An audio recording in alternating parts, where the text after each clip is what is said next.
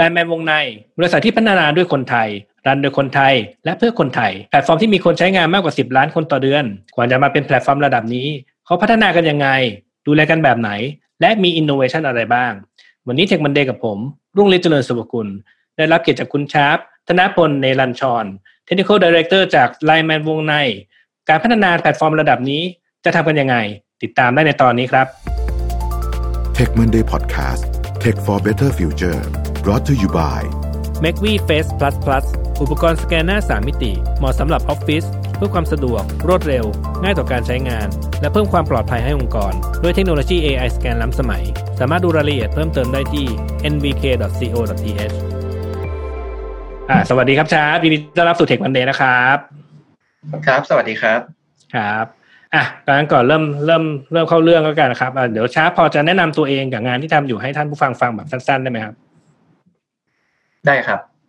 ก็อีกครั้งหนึ่งนะครับ ผมชื่อชาร์ปนะครับอ่าชื่อจริงชื่อธนพลเนรัญชรนะครับ เป็น Technical Director นะครับโดยปกติแล้วนะครับงานที่ผมรับผิดชอบอยู่ก็จะเป็นการดูแลทีมเอนจิเนียร์นะครับ ตั้งแต่เรื่องของการ hiring การดูแล career path นะครับแล้วก็ทำให้เขาทำงานได้อย่างมีความสุขนะครับ มี productivity นะครับ ประมาณนี้ครับ ครับ อะ คราวนี้ก็พูดถึงไลน์แมนวงในนี่ผมคิดว่าน้อยคนมากแล้วที่จะไม่รู้จักนะ ตอนนี้นะครับอ่าลองลอง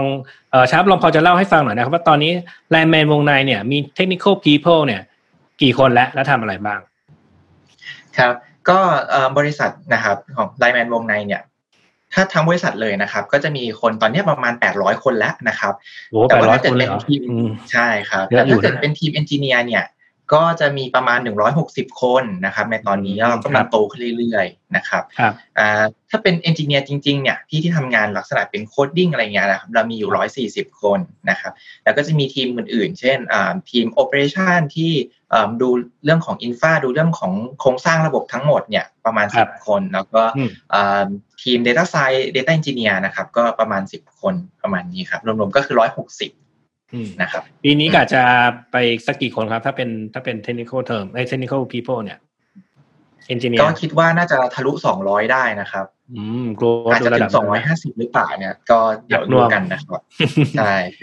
อืมโอเค แล้วถ้าเกิดพอพอคนเยอะขนาดนี้เนี่ย เรา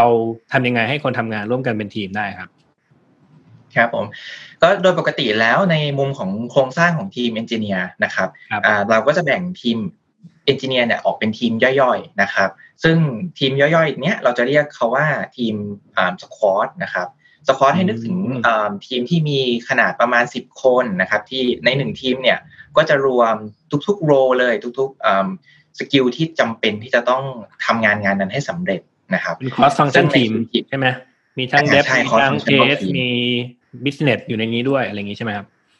ใช่ครับ บางทีมถ้าสมมติจะต้องเกี่ยวข้องกับอย่างเช่น call center อย่างเงี้ยเขาก็จะมีหัวหน้าของทีม call center เนี่ยเข้ามา join squad เนี่ยเราก็จะคอยคุยกันอยู่ตลอดเวลานะครับก็คือในทีม squad เนี้ยก็จะมีเป้าหมายที่เขาอยากจะทำนะครับ ที่จะต้องทำให้สำเร็จมี common goal ร่วมกันนะครับแล้วเขาก็จะดูแล product นะครับในแต่ละส่วนไป ยกตัวอย่างเช่น ใน Line Man เองก็จะมี service หรือมีบริการต่างๆเนี่ยอยู่หลายส่วนเลยนะครับเราก็จะมี squad เนี่ยที่มี common goal ร่วมกันในแต่ละ service ของ Line Man App เนี่ยครับที่เขาจะต้องพิชิตเป้าเหล่านี้แล้วก็พยายามที่จะผลิตผลงาน make impact นะครับที่ทำให้คนใช้งานน่ะ happy มีความสุขนะครับอืมอืมโอเค ประมาณนี้ครับอ่าถ้าพูดถึงพูดถึงการทำงานเป็นทีมนะ เอานี้คราวนี้เจาะเรื่องของของ technical เราบ้างดีกว่า Tech Stack ที่วงในเป็นยังไงบ้างครับชาร์ป Tech Stack ก็ในของ LINE MAN วงในนะครับ ก็จะมีหลักๆแล้วนะครับ part ของที่เป็น LINE MAN เองทั้งหมดเนี่ยจะใช้ backend เป็นภาษา Go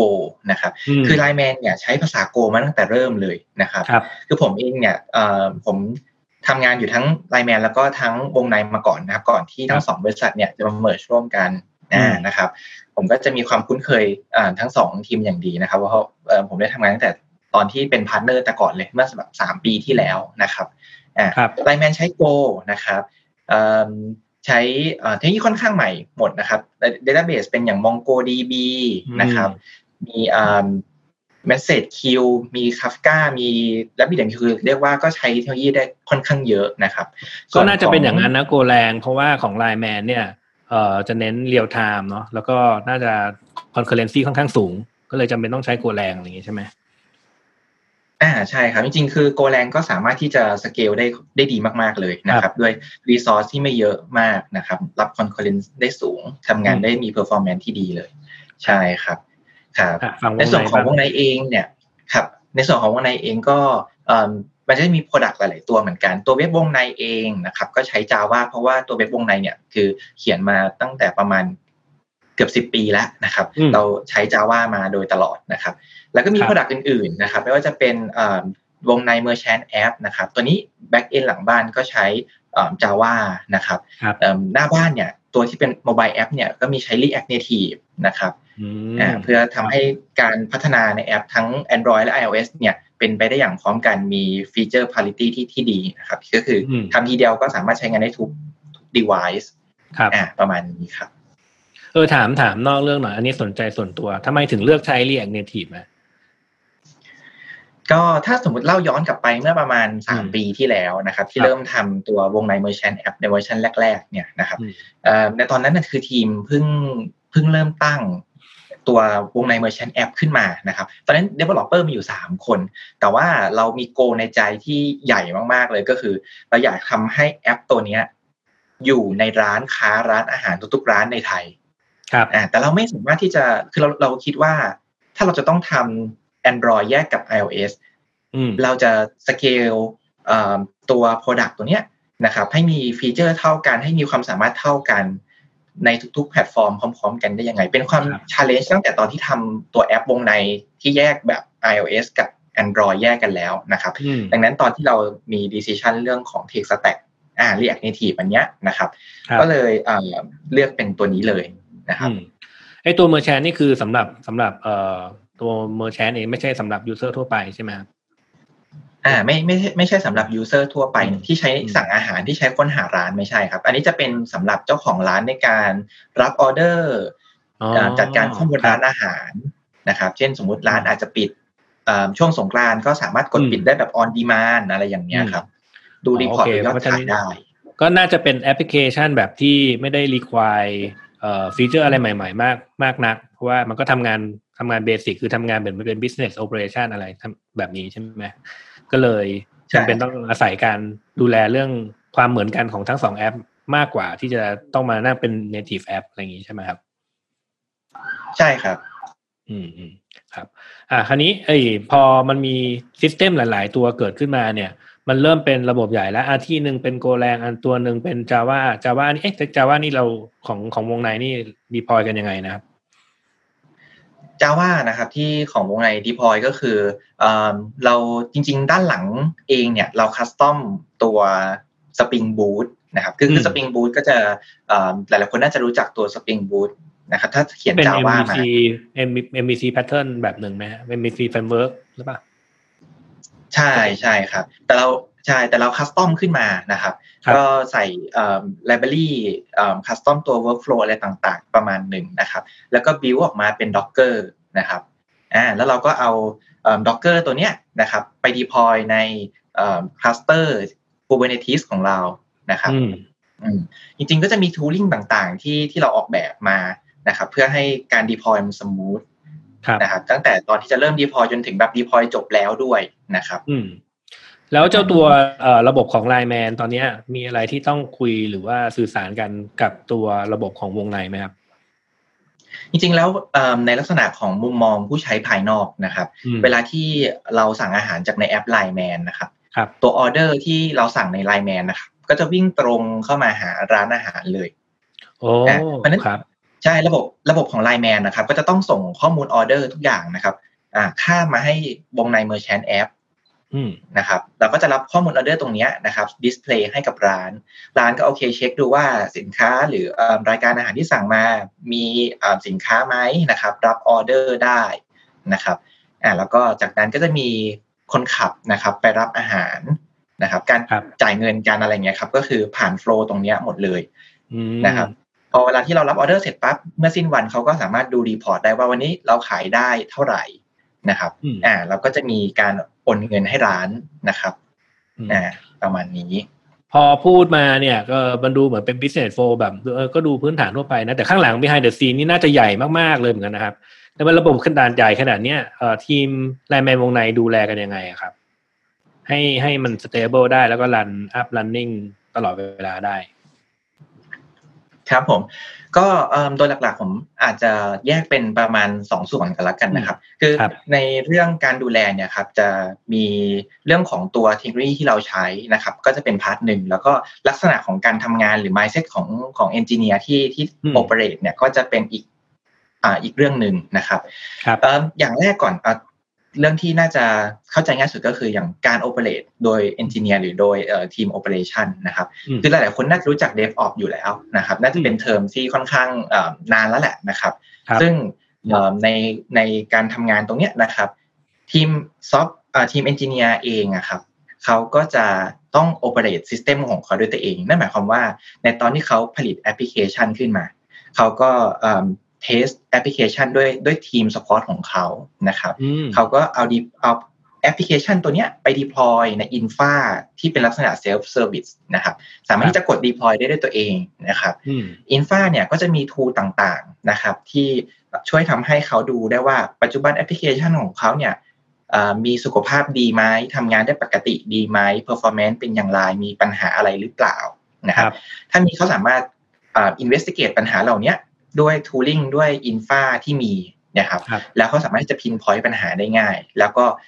กลับมาแก้แล้วก็เนี่ยครับ loop ไปอย่างเงี้ยเรื่อยๆนะครับ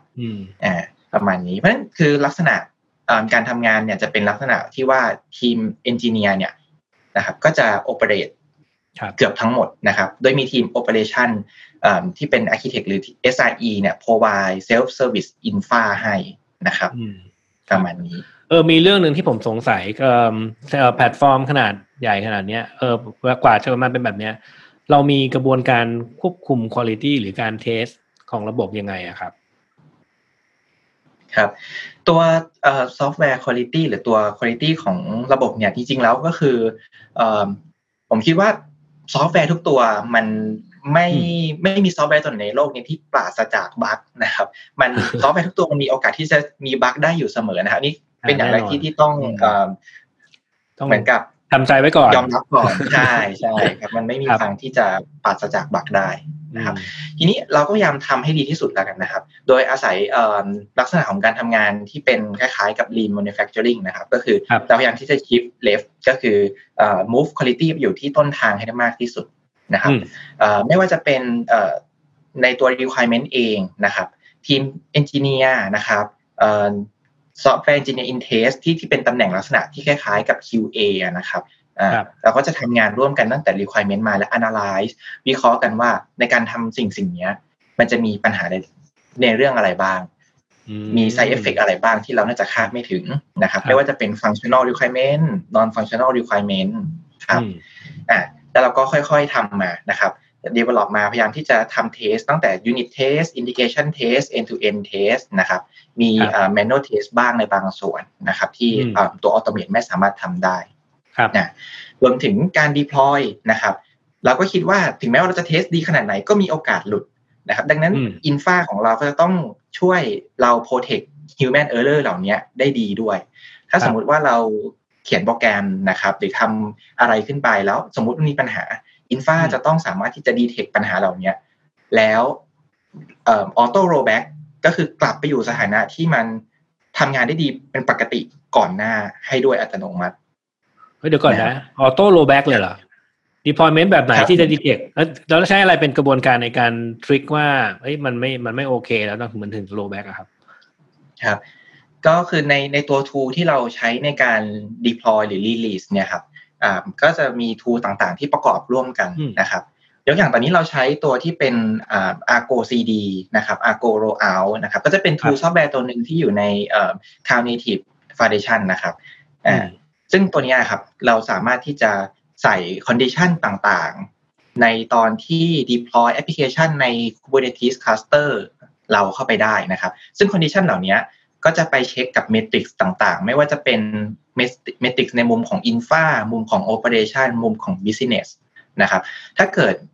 โค้ดชุดใหม่ที่ deploy ออกไปนะครับ มีปัญหาซึ่งทำให้ metric อะไรบางอย่างเนี่ยมันเกิด pattern ที่มันผิดปกติพอตัวตัวเนี้ย detect ได้นะครับ เขาก็จะ pause roll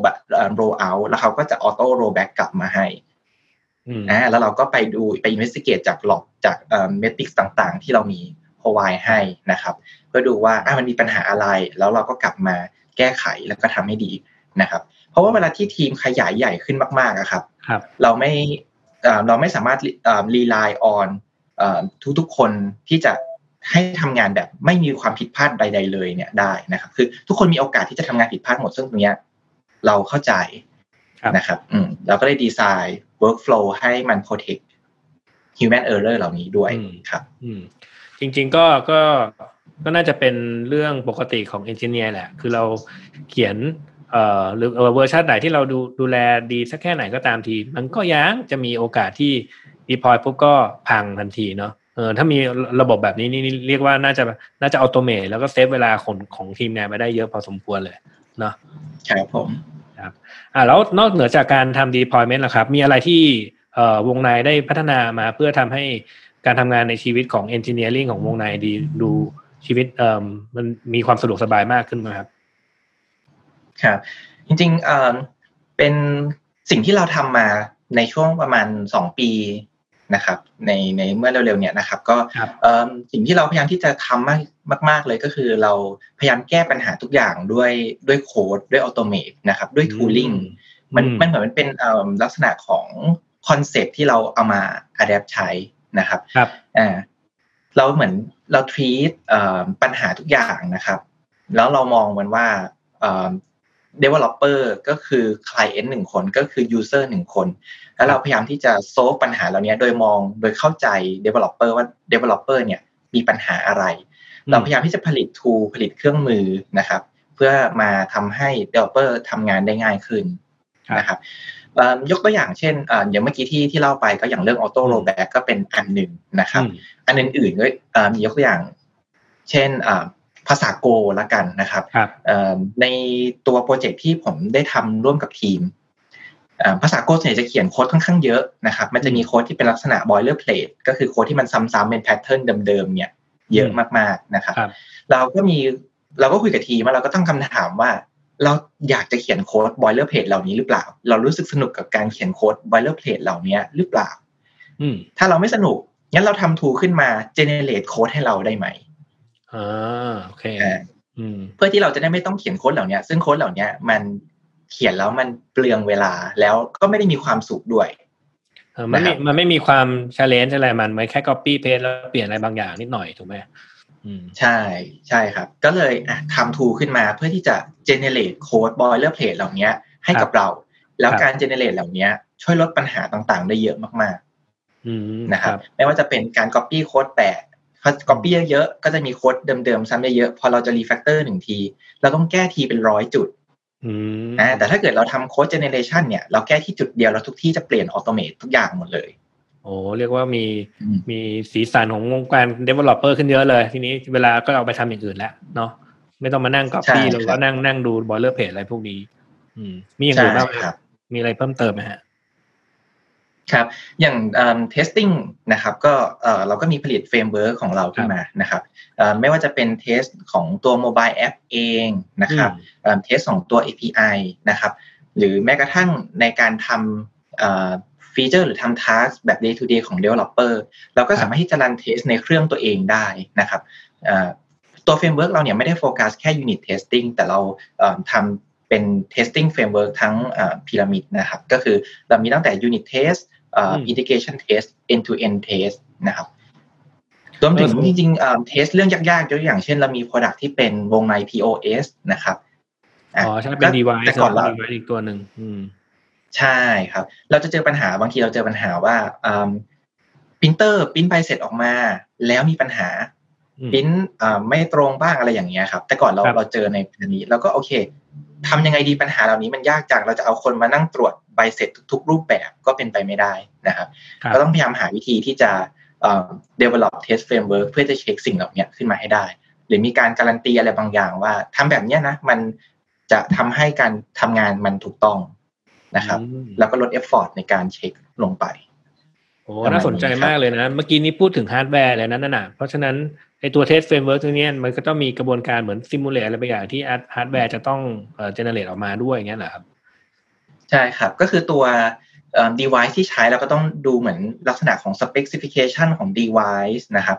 ดูโปรโตคอลที่เราคุยกันกับตัว device ที่เป็น printer ของตัว POS อย่างเนี้ยนะครับ แล้วก็พยายามที่จะดูว่าอะเรา design system ยังไงให้มัน test ได้ แล้วก็ปัญหาน้อยที่สุด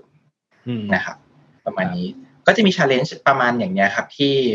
บางทีเป็นโจทย์ที่เราต้องคิดกันนานมากๆ บางทีก็ใช้เวลาคิดเป็นหลักเดือนก็มีแบบ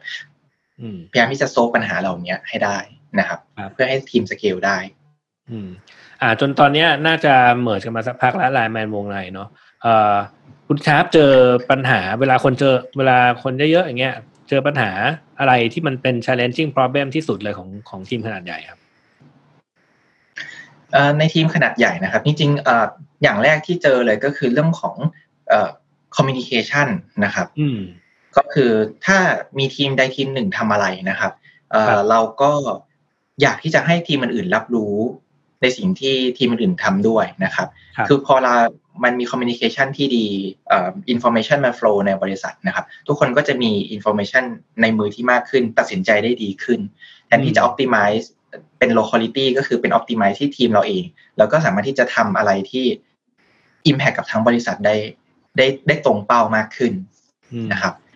สิ่งหนึ่งที่เราอันนี้น่าจะเป็นปัญหาของทุก ๆ บริษัทแล้วเนาะเรื่องของการสื่อสารนี่แหละพอคนเยอะๆปุ๊บก็คุยกันไม่ค่อยรู้เรื่องเออหรือว่าอาจจะไม่ได้ไม่ได้คุยกันชัดเจนมาก แล้วเอ่อของที่ไลแมนวงในเนี่ยเนื่องจากว่าทีมปริมาณคนมันค่อนข้างเยอะเนี่ยมันเราทำยังไงที่ทำให้สื่อสารถึงกันได้ดีขึ้นนะ ครับผมก็โดยปกติแล้วนะครับ ก็จะมีลักษณะของมิ팅ที่เป็นมิ팅ที่เป็นเล็กเลกูล่าหน่อยเป็นเป็นเรียกว่าไงอย่างเช่นทุกๆสองสัปดาห์อะไรอย่างเนี้ยนะครับครับทีม Product Manager เองนะครับเขาก็จะมีมิ팅คุยกันนะครับซิงในเรื่องของ Product เรื่องของ Roadmap นะครับจริงๆอย่างทีม Engineer เองนะครับ เราก็มีมิ팅เหล่านี้อยู่เหมือนกันนะครับมิ팅ของเราเนี่ยของทีม Engineer นะครับ ก็จะโฟกัสในเรื่องของ ตัวปัญหาต่างๆ ที่เราเจอมา เราทำ knowledge sharing ด้วยนะครับ เช่นเราไปเจออะไรใหม่ที่น่าสนใจ มีความรู้ตัวไหนที่มีประโยชน์กับทั้งทีมนะครับ เราก็เอามาแชร์กันใน session เหล่านี้นะครับอ่าก็ meeting ตรงนี้ครับก็จะมีทุกๆ stack เลยนะครับไม่ว่าจะเป็นทีม backend เองทีม operation ที่เป็นดูแลเรื่องของไอทีกับ infra นะครับทีม mobile ใช่ครับ รวมถึง document ต่างๆนะครับก็มีด้วยเหมือนกันที่จะช่วยทำให้ information มันสามารถที่จะ persist ที่มันทำให้คนใหม่ๆ สามารถเข้ามาแล้วค้นหา decision ต่างๆ ที่ที่เราตัดสินใจไปแล้วได้นะครับประมาณนี้ฟังดูดีนะคือจริงๆแล้วเนี่ยพอพูดเนี่ยฟังดูเหมือนง่ายนะแต่ว่าข้อจริงๆเนี่ยเออผมว่าบริษัทขนาดกลางหรือค่อนข้างที่จะเริ่มคนจะเริ่มโตเนี่ย จะเจอปัญหาเนี้ยเยอะคือข้อมูลกระจัดกระจายไปหมด แล้วก็ไม่รู้จะอยู่ที่ไหน จะทำยังไงทำยังไงให้สื่อสารไปในทางแนวทางเดียวกันได้ คือถ้าเกิดว่าจะโตได้เนี่ยก็ต้องแก้ปัญหาพวกนี้ก่อน ถูกไหมครับครับ อ่าคราวนี้มาถึงผมคิดว่าน่าจะใช้เวลาพอสมควรแล้วล่ะ แต่ว่าก่อนจะจากกันเนี่ยผมอยากจะลองถามเอ่อเรื่องของสิ่งที่มันเป็น topic ร้อนแรงมากเลยนะ ตอนนี้ก็คือเรื่องของ PDPA เอ่อที่มันกำลังจะเข้ามาในเดือนมิถุนาเนี่ย ไลน์แมนวงในมีการเตรียมความพร้อมยังไงบ้างครับ เกี่ยวกับตัว PDPA เนี่ยครับ ครับนี่ผมอาจจะต้องขอแยกพูดออกเป็นสอง part ใหญ่ๆแล้วกันนะครับ part ที่เป็นของวงในกับ part ที่เป็นของไลน์แมนนะครับเริ่มจากของ part ที่เป็นวงในก่อนนะครับเพราะจริงๆ PDPA เนี่ยเป็นท็อปิกตั้งแต่เมื่อปีที่แล้วแล้วนะครับ แล้วเขาก็มีเลื่อนมาใช่แต่ว่าของวงในเนี่ยคือเราทำตั้งแต่ตอนก่อนตอนตอนที่เราจะประกาศ กฎหมายจะประกาศใช้ครั้งแรกและก่อนที่จะเลื่อนแล้วนะครับครับ คือในการเตรียมการเนี่ยครับก็คือว่าเรามีตัว Analytic System ของเราเองที่เราพัฒนาขึ้นมานะครับ โดยที่ Analytic System ตรงนี้นะครับ ก็จะโฟกัสเรื่องของ Privacy เป็นหลักนะครับ ข้อมูลที่เป็น sensitive data ข้อมูลที่เป็นลักษณะของ personal information นะครับ ก็จะถูกเอาออกให้เอาออกไปหมด นะครับเราจะไม่ได้เก็บเอาไว้เลย นอกจากว่า user จะคนหรือคนใช้งานเนี่ยจะยอมรับนะครับ แล้วก็จะทำให้ตัว Analytics System ของเราเนี่ยเก็บข้อมูลเหล่านี้เอาไว้นะครับนะใน part นี้ก็เราเราก็มีการเตรียมการมามาค่อนข้างเยอะนะครับ แล้วก็ค่อยๆ roll out มาเรื่อยๆ ใน product ตั้งแต่วงในนะครับเอ่อ W เอ่อวงใน Merchant App นะครับ แล้วก็ product อื่นๆนะครับ ก็ค่อยๆ พัฒนาแล้วก็ roll out มานะครับ ใน part ของที่เป็น Line Man เองนะครับไลน์แมนเนี่ยแต่ก่อนก็คือทำงานร่วมกับ Line นะครับอยู่อยู่ในเครือของ Line นะครับซึ่งกฎหมายเรื่อง Privacy ที่ต่างประเทศเนี่ยซีเรียสกว่าของไทยนะครับแล้วเขาก็ทำมาก่อนหน้านี้แล้ว เพราะนั้นใน part ของ Line Man เองเนี่ยเรื่องของ Security เรื่องของ Privacy เนี่ยเป็นสิ่งที่เขาทำมาได้ดีตั้งแต่แรกอยู่แล้วนะครับดังนั้นในในตอนที่เราจะใช้งานของ PDPA เนี่ย เราก็มีเรื่องของการ develop เรื่อง consent เพิ่มเติมนะครับ แล้วก็ดูเรื่องของ process หรือว่า flow หรือว่าเราเก็บข้อมูล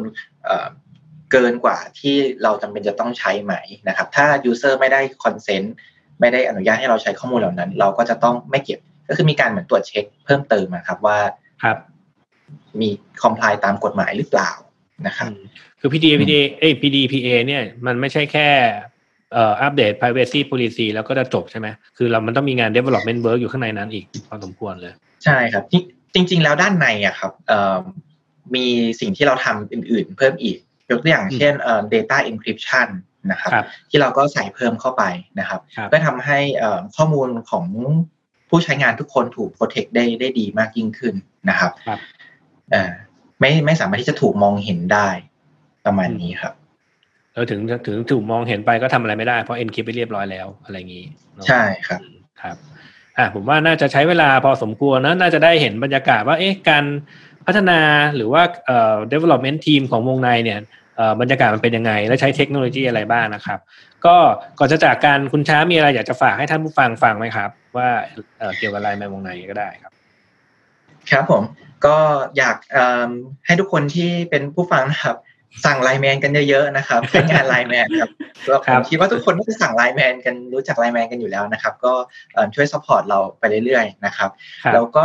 ในมุมของ engineer นะครับถ้าเกิดว่าเราเป็น engineer เป็น software engineer ทำงานเรื่องงาน developer อยู่ ก็อยากจะชวนมาร่วมจอยทีมนะครับมาร่วมสร้างแพลตฟอร์มเนี้ยไปด้วยกันนะครับแล้วก็มีงานที่ challenge อยู่ในบริษัทเนี่ยมากมายนะครับ ไม่ว่าจะเป็นเรื่องของอการ develop feature รวมถึงพัฒนา tooling ภายในนะครับเราอยากที่ทำให้แพลตฟอร์มของของเรา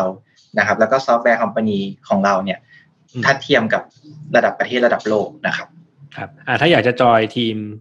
วงในไลน์แมนวงในต้องไปดูที่ไหนครับ ครับ ก็เข้าไปที่เว็บ